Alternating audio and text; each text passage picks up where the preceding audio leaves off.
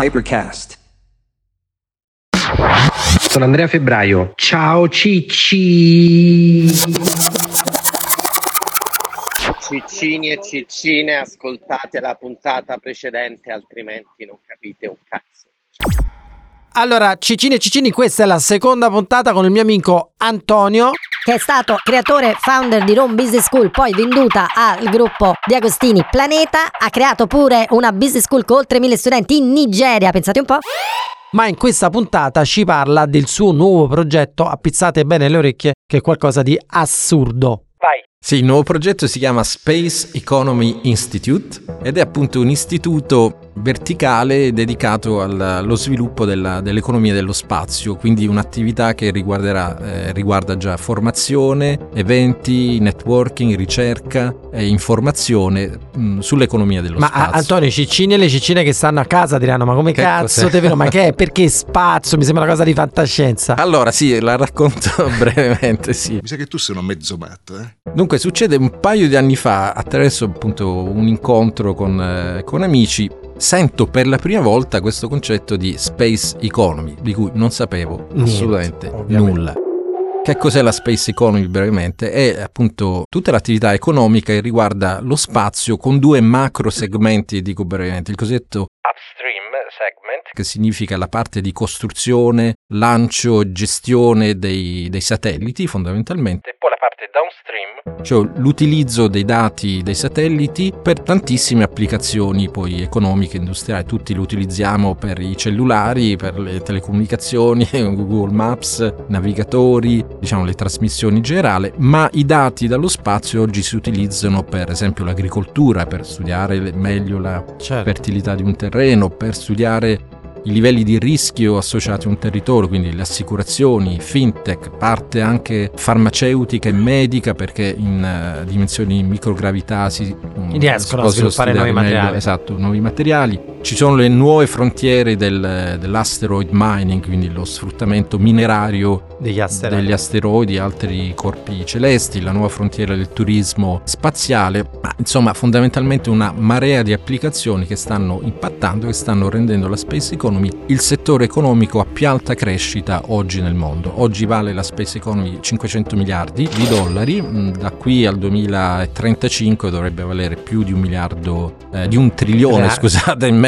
di dollari e quindi con una crescita tra l'altro globale, quindi prima era un fatto un po' più limitato a Stati Uniti, Russia e pochi altri player, adesso è globale. E la grande novità è la trasformazione di questo settore spaziale da un settore fondamentalmente pubblico con alcuni governi e agenzie pubbliche che facevano tutto a un settore Privato. spinto dai privati, da operatori privati, grazie al fatto che la tecnologia è cambiata, quindi i satelliti sono più piccoli, costano di meno, lanciarli costa di meno perché quel geniaccio di Elon Musk si è inventato i missili riutilizzabili. Ciao, sono Elon Musk e sono il cofondatore di Tesla, SpaceX, PayPal e Zip2.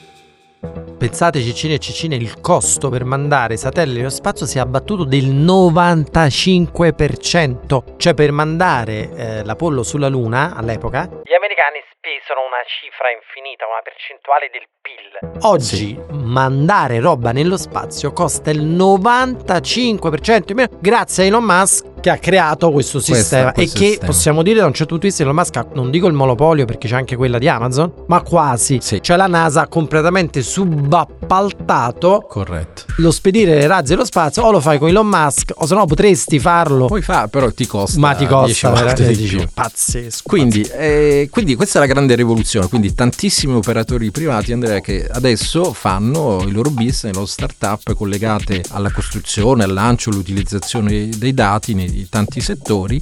Però a fronte di questo che succede? Che da un punto di vista poi della formazione ancora c'è pochissimo, cioè tutto è ancora legato alla dimensione ingegneristica della fisica, Di mandare astrofisica, della parte tecnica, tecnica. che ovviamente è fondamentale, però il settore sta crescendo, servono esperti che sappiano fare management, business development, marketing, dimensione finanziaria della parte appunto eh, spaziale economica con una competenza specialistica e quindi da qui l'idea del, eh, dell'istituto anche questa è una visione globale internazionale eccetera e quindi abbiamo fatto per iniziare il primo master eh, globale in Space Economy. Pazzesco. Che anche lì è partito il primo gruppetto di studenti a ottobre, ad aprile parte la seconda edizione, ma eh, c'è comunque un'attenzione, una domanda che sto vedendo formidabile proprio perché c'è un gap.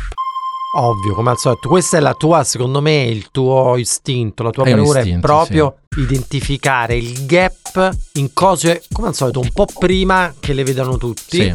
ma che poi col senno di poi sembrano quasi ovvie. Sì, adesso ci, ci arriveranno tutti, Eh, adesso stanno perché nel cominciando- senso, sai, è come quando si è creato il business delle società farmaceutiche, no? Si è aperto un business in tutto il mondo riguarda. Giusto. Stesso è il mondo del turismo, quando Sì. le persone hanno iniziato ad avere soldi, perché sai, cento anni fa erano in pochi a viaggiare. Giusto. Quando però hanno iniziato a viaggiare tanti, sono nati. Stessa cosa, come dici giustamente tu, ho ascoltato la puntata di Lex Freedom con Jeff Bezos di Amazon, Sì. dove lui dice una cosa sacrosanta, vera. that you have passions, and having a passion is a gift. Io ho potuto fare Amazon così come tutti gli altri founder di società internet, me compreso tra l'altro, perché qualcuno ha creato l'infrastruttura per me. Cioè, Mm. se non ci fosse stato qualcuno che avesse investito, per esempio, nel creare l'infrastruttura, le strade dove far andare i camion, le navi, ma addirittura Sì. la rete internet, eccetera, cosa che non ha fatto ovviamente Bezos, io non avrei potuto fare Amazon. Allora Bezos Sì. dice: Io voglio creare l'infrastruttura spaziale con la Sì. mia società di viaggi spaziali per fare in modo al creativo del futuro di poter fare un lavoro nello spazio appoggiandosi all'infrastruttura che ho creato. Ora, ciccine e ciccine, Esatto. voi non lo sapete, ma per esempio, lo citava prima Antonio, si è scoperto che costruire roba nello spazio, cioè proprio materiali, oppure, come diceva Antonio, creare medicine nello spazio, presenta tutta una serie di vantaggi. In alcuni casi esclusivi. Solo grazie all'assenza di gravità Sì. puoi costruire alcuni materiali, per Giusto. esempio dei materiali isolanti o iperconduttori. Un materiale iperconduttivo ti permette, per esempio, di trasferire energia senza dispersione. Quindi Esatto. questo ti permette di risparmiare moltissima energia. Quello o lo fai nello spazio Sì. o non lo fai. Una volta che i vari Elon Musk, eccetera, avranno creato delle infrastrutture, quindi reso facile, per esempio, economico, trasportare roba nello spazio, Esatto. ci saranno miliardi di aziende sul pianeta Terra che useranno quelle infrastrutture per fare i loro esperimenti nello spazio Così, e magari fare dei business nello spazio. così. L'idea di Proprio Antonio, così. secondo me, geniale è. Qui si stanno tutti concentrando nel creare i lavoratori del futuro, cioè gli ingegneri che portano, fanno l'astronave e vabbè. Ma una volta che quell'economia è volata nello spazio, poi dove stanno le figure? Il creativo dello spazio che magari sa usare bene i dati dei satelliti Sì, sì, per fare sì, qualcosa che prima nessuno ci aveva pensato. Perché no? Lo chef dello spazio. Ciao a tutti e benvenuti nel Nodo 1, il luogo sulla Stazione Spaziale Internazionale dove prepariamo i pasti e mangiamo. Magari sarà possibile avere uno chef che cucina dei piatti che solo sullo spazio si possono fare.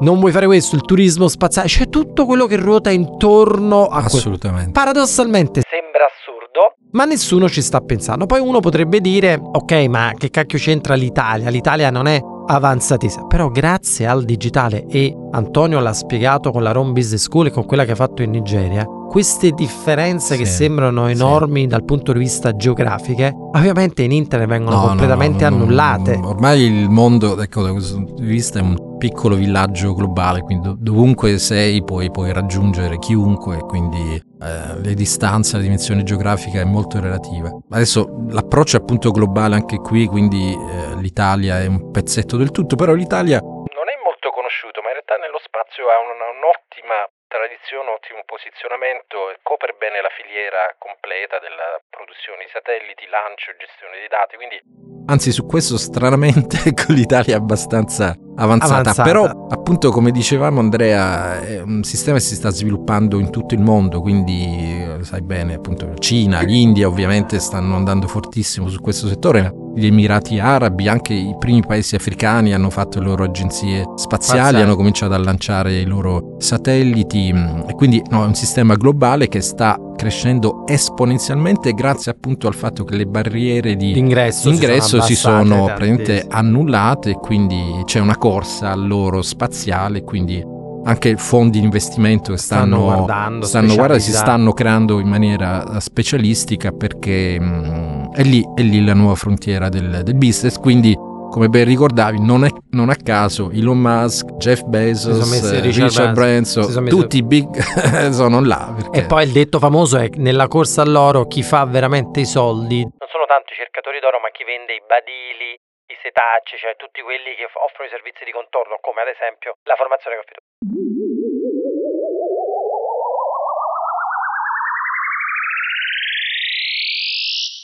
Invece ti voglio fare una domanda che c'entra con lo spazio, ma c'entra poco con la scuola, ma sono curioso perché Sì. ne sto ascoltando molto e quindi vorrei fare una puntata dedicata, che è invece tutto il fenomeno UFO, extraterrestri.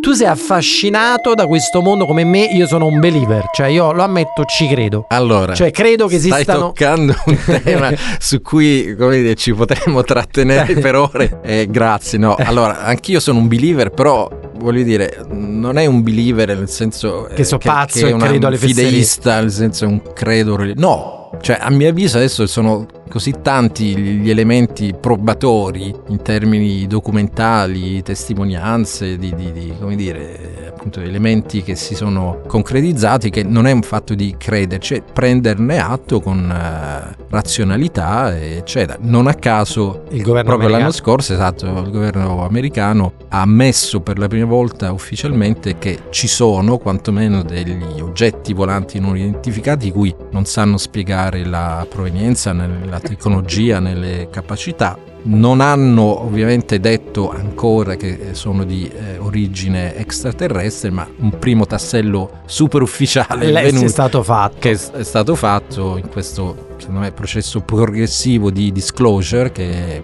che verrà fatto che è in corso però il tassello ufficiale è C'è innegabile stato. ci sono delle tecnologie che osserviamo che sono documentate di cui non sappiamo spiegare le caratteristiche l'origine la provenienza ma nettamente superiore a quello che La nostra eh, la capacità. nostra Ci- civiltà ci è in sta- grado di tra la- tra- oggi offrire Tra l'altro c'è una cosa incredibile a cui la gente non pensa, perciò volevo fare una puntata perché Quello che è successo, giusto per eh, sintetizzare, gli aerei americani da guerra imbarcati sulle portaerei, per la precisione questi aerei si chiamano Sì. F-18, questi aerei anche un po' datati, gli è stato aggiornato il sistema radar di puntamento radar, che Ok. per un pilota di jet è fondamentale, che non è tanto il radar che ti dice dove sei, ma è il radar dove ti permette di vedere dove sono gli altri, Mhm. sia i tuoi compagni, ma soprattutto i nemici, eccetera. È stato fatto questo aggiornamento radar su questi F-18, questo già diversi anni fa. E all'improvviso, da quando è stato fatto questo aggiornamento, sia sul eh, jet sia sulle portaerei, Sì. i piloti di jet hanno iniziato prima a vedere visivamente. Sì. Ma sai, quando lo vedi visivamente, cioè vedi una cosa davanti Certo. a te a 2000 km di velocità, potrebbe essere un riflesso, potrebbe Mm. essere un pallone, potrebbe essere qualsiasi cosa. Quando però tu quelle cose le leggi sul radar di bordo, sì. Che teoricamente è il radar che ti dovrebbe salvare le chiappe in caso di combattimento perché è così preciso per vedere missili, Esatto, cose, cioè. sì. E quello lo verifichi sul radar. Poi chiami la torre, chiami la portaerei, anche loro lo vedono. E ti dice la velocità, la quota, tutta una serie. In più apri le telecamere da combattimento dell'aereo. E l'aereo, le telecamere ti fanno anche le riprese.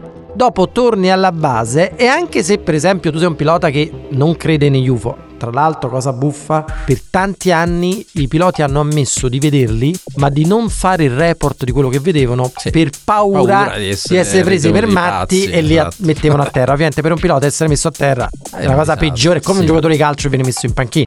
Quindi i piloti non lo raccontavano. Poi, però, quando è stato iniziato a registrare nei documenti dell'aereo, dovevano raccontarlo per Esatto. forza, perché poi comunque l'aereo lo vedeva. Che è successo? Che ovviamente i piloti non l'hanno raccontato come di aiuto, abbiamo visto gli alieni, eccetera. No, l'hanno detto per dire: attenzione, noi andiamo là a 2000 km. Queste cose potrebbero essere pericolose perché se ci scontriamo con una di queste cose in volo, Due, magari sono delle cose dei nostri nemici, magari sono Certo. delle nuove armi cinesi eh, ed è per questo che si è aperto il velo su queste cose. Chiaro. Poi questi come dire, avvistamenti non sono stati uno, due, tre, quattro, ma sono stati centinaia e centinaia in tutto il mondo, da tutte le parti e là è sorto il problema di in quel caso a tutela dei cittadini americani che ovviamente pagando le tasse vogliono anche Vogliono essere difesi al loro tutelati, governo sì. e tutelati e dire scusate ma ci spiegate come mai ci stanno ma so- sono nostri sono vostri di chi sono cosa incredibile Sì. se voi vedete i video sono, so- innanzitutto che hanno, fatto, hanno cambiato il nome non li chiamano più UFO perché avevano un'accezione negativa appena uno diceva UFO pensavano matti Esatto, pazze sì.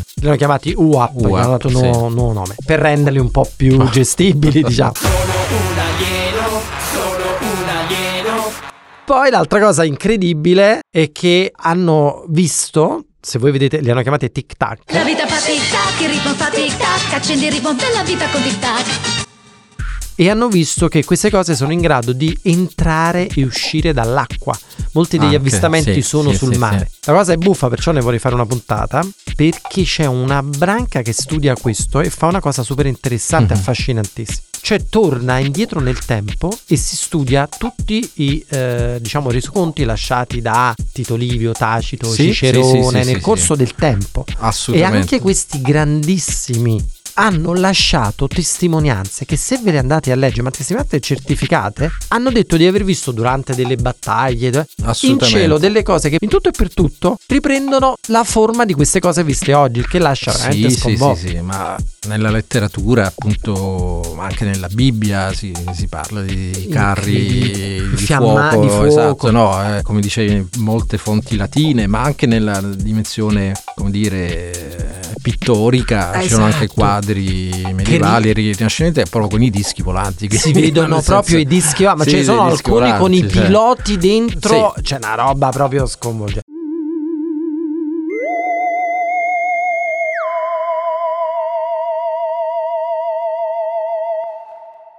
Antonio, sono stato felicissimo di averti a Ciao Cicci, speriamo di riaverti, poi mettiamo tutti i link nei show note e soprattutto spero che quando qualcuno, chi ha vinto la domanda, Ciccina o Ciccino che sia, avrà modo di parlare con te perché sicuramente gli darai la spinta giusta per fare mettere in pratica l'idea che hanno. Grazie Grande Andrea, Antonio! saluto ai ciccini.